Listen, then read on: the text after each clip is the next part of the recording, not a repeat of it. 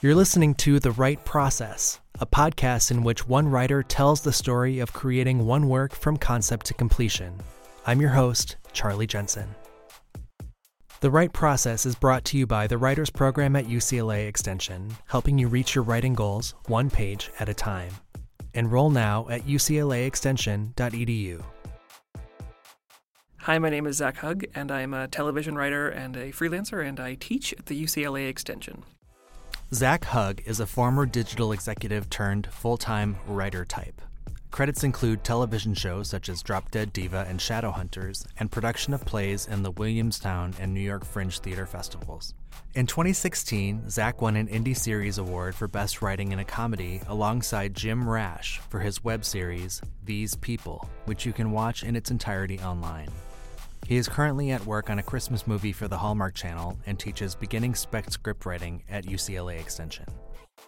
Writing this episode taught me where to find myself in work that is created by someone else in a lot of ways. Where do I relate to um, an 18 year old girl who I don't, I don't have a lot in common with, except we both lived in Brooklyn once. I don't I don't have a lot in common with her, but finding myself in there and going, oh, grief just hurts. That part of it made me much more confident about writing somewhere else, made me much more confident about um, writing on assignment, taking someone's characters and saying, yes, I can, I can help you develop this. I can develop the relationship between this person and this person. Shadowhunters follows the adventures of Clary Frey, who is half angel, half human. That's a Shadowhunter, see? They're here, living among us, trying to protect the world from demons. In a previous episode, Clary's mother had been killed by a fellow Shadowhunter who happened to be possessed at the time. Episode 205, entitled Dust and Shadows, tells the story of Clary's delayed grief as she tracks down a warlock named Iris Rouse, who is said to be able to bring people back from the dead. All that as her childhood best friend Simon comes out of the closet to his mother, not as gay, but as a vampire when we started breaking the second season of Shadowhunters, we knew pretty early on that we were going to kill Clary's mother. We really wanted to b- break her in some way. We wanted to crack that character open, and, and uh, the death of a parent really does that. We were assigned episodes based on a little bit of timing and a little bit of what we responded to the most, and certainly. I think my my wheelhouse in the show was in family dynamics. I was not a strong genre writer. I'd, I'd read a lot of it, I had participated in a lot of discussions of it, but I never had written much genre. And so to start on a show that has all these fantasy elements, my entry point was definitely in dialogue and character as pertained to the family. What I remember the first conversation we had about the episode was that we didn't want to start with the funeral. That starting with the funeral takes all the emotion out of it. And that led us into this idea of your your grief is delayed by this hope, by this idea that you're you're so in disbelief that someone has died that you look for a way to make that not true. And so we invented this warlock um, named Iris Rouse, who is a character that I r- remain exceedingly proud of. So the episode started coming together uh, we knew that the, the, the A story was Clary trying to raise her mother from the dead, and we knew that that would go awry. The B story was about her best friend, Simon. He'd been turned into a vampire in the previous season. We had this character, Alec, who had actually killed Clary's mom when he was possessed by a demon. And I think the hard thing about writing an ensemble show is that you've got seven main characters. It, there's so many stories happening at all times, and it's episode five of ten in that particular half of the season. And so you're you're really trying to service everything and to carry all these threads through. I was terrified that I wouldn't write the outline well. I was never an outliner until I went to grad school, and then I learned that uh, someone just said to me, "Outlining is writing," and I went, "Oh, damn it!" And now I outline everything.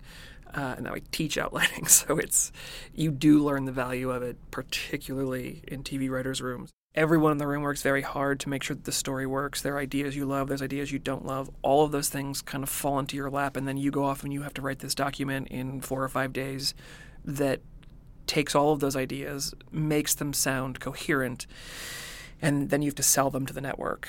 It's really where you end up getting credit for the episode is that you've wrangled all of those things into a story. In that process, you also learn what didn't get talked about in the room. That there's moments that don't make any sense now that you have to put a story to them, and and you're also working in a medium that is based on how well an actor interprets what it is that you're creating and that's from the script which you're still not to yet so you you are trying to convey all this emotion and visual information in a document that has to be very succinct and yet also visual and emotionally cogent it, it it's an overwhelming scary thing for a first time staff writer to to do and the first time I did it on Drop Dead Diva I had the Engelberg sisters writing it right next to me and basically got me through it. And this one I was on my own.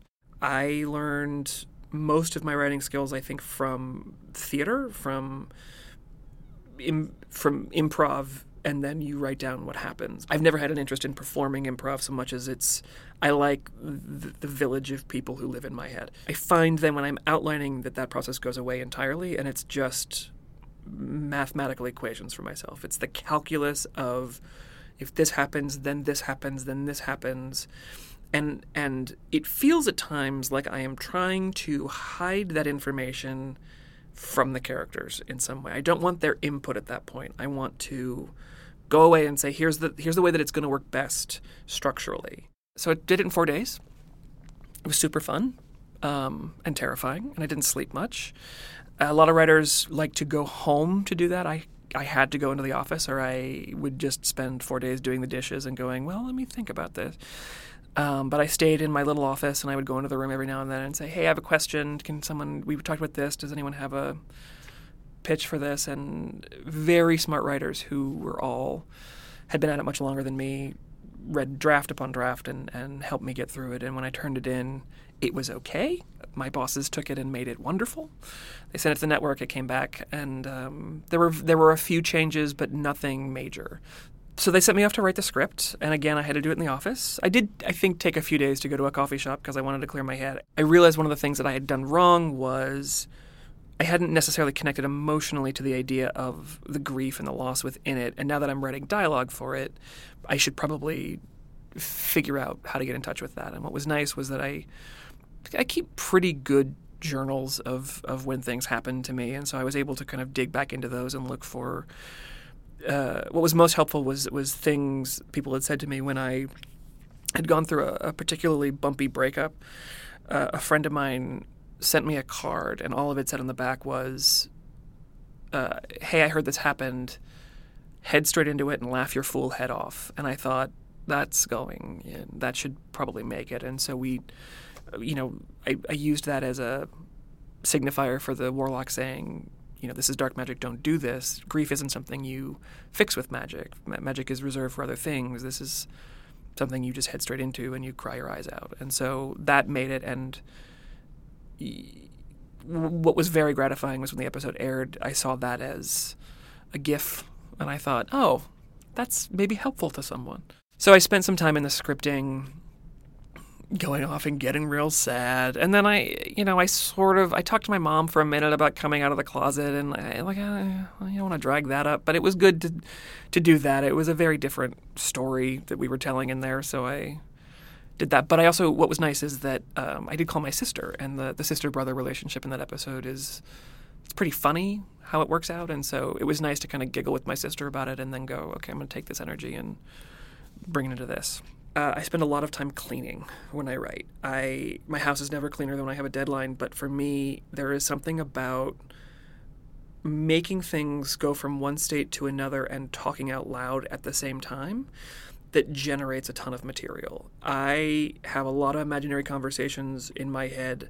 I spend a lot of time for myself trying to feel like the characters feel. When you're doing it for television, you didn't create the characters. They didn't come from you. They're someone else's creation. And doubly, you're always, particularly when you're on a show that is an adaptation, you're trying to give service to the original source material at the same time.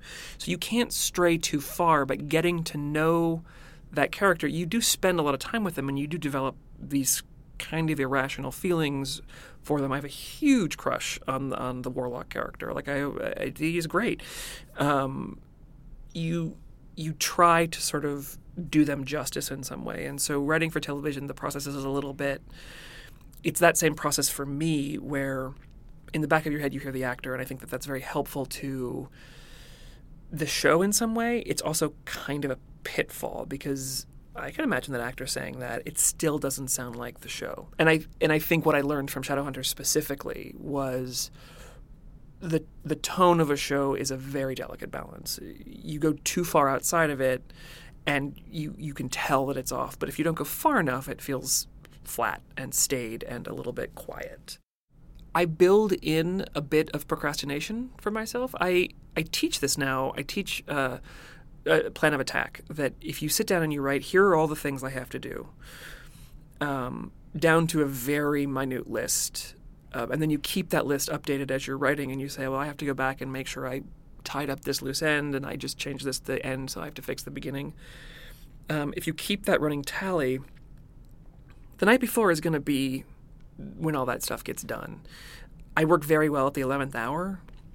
I spend a lot of time fighting with myself about that fact, but I I do need a certain amount of time to not be in the world. I, I think my brain needs a reset, several in between, and so I'll break it up into okay, well, I'm going to write the first two acts, and then I'm not going to work on it until tomorrow. What I'm finding is if I build a day of rest that I can chop up into small sections throughout the process, then I'm pretty good at getting it all done on time.